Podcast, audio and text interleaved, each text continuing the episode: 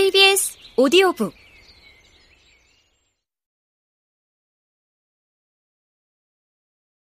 선생, 교수, 작가, 강사, 작가, 사장, 드라이소울, 드라이솔, 솔. 어쩌다 보니 서너 가지의 삶을 살게 되었다. 가르치고 연구하는 것이 직업이니 선생이나 교수로 불리는 삶은 지극히 당연한 삶이다. 그런데 우연한 기회에 연구 논문이나 연구서가 아닌 소위 인문 교양서를 쓰게 되면서 작가와 강사라는 새로운 이름으로 불리기 시작했다. 외부에서 나에게 원고를 의뢰할 때는 나를 꼬박꼬박 작가라고 부르는데 그것이 몹시도 낯설다. 내 머릿속의 작가는 시나 소설 등의 문학작품을 쓰는 사람들이다. 강연을 의뢰할 때는 작가뿐만 아니라 강사라고도 부르는데 오랜 기간 강사 생활을 했기에 어색하지는 않지만 그래도 멋지게 대중 강연을 하는 일이야 이런 호칭으로 불릴 수 있을 것 같은데 영 자신이 없다. 인터넷상의 한 오픈마켓에서는 마켓 운영자나 이용자들이 모두 나를 작가라고 부른다. 공예품 위주로 파는 곳이다 보니 운영자들이 정책적으로 개인 판매자를 작가라고 부르고 그것을 이용자들이 따라하게 된 것이다. 그런데 이곳에서의 작가 역시 낯설다.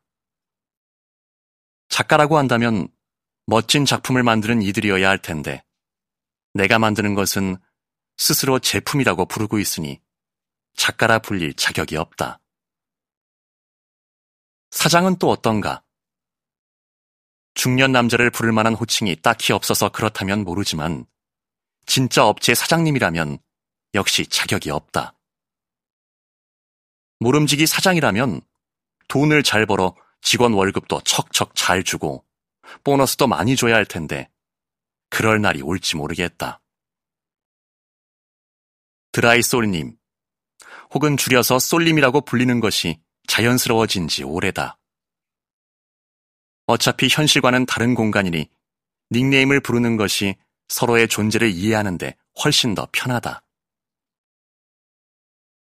졸지에 평생 목이 마른 이름을 갖게 되었지만 그로 인해 새로운 삶을 살아갈 수 있게 되었다면 그 또한 나쁘지 않다.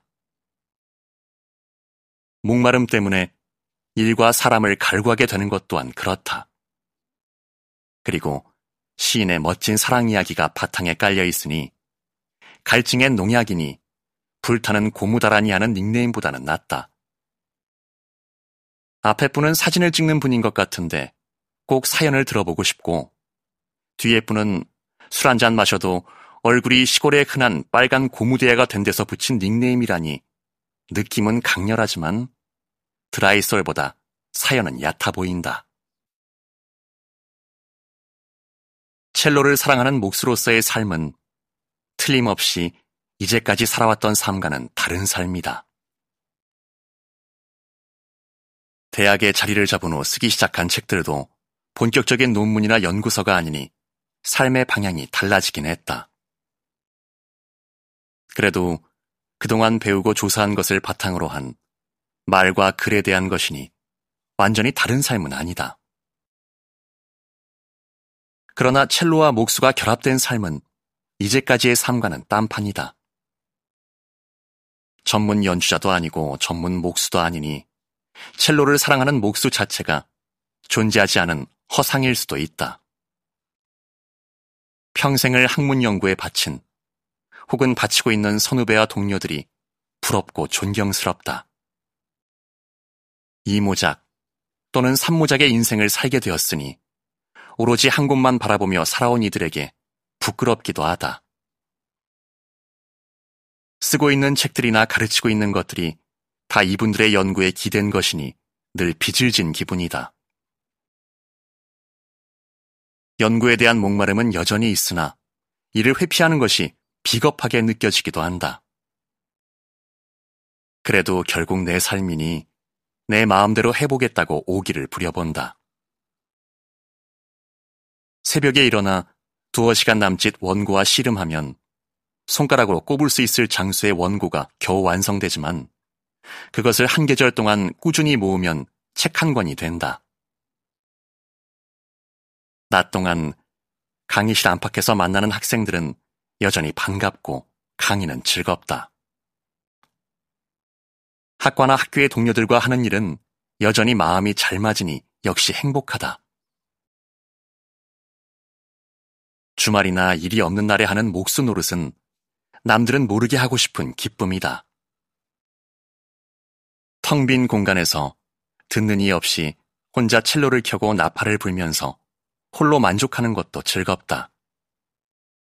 가끔씩 친구들과 잘 맞지도 않는 연주를 같이 하는 것도 행복하고 모임에서 흥이 올라 누군가 노래를 할 때 반주를 넣을 수 있는 것도 큰 낙이다.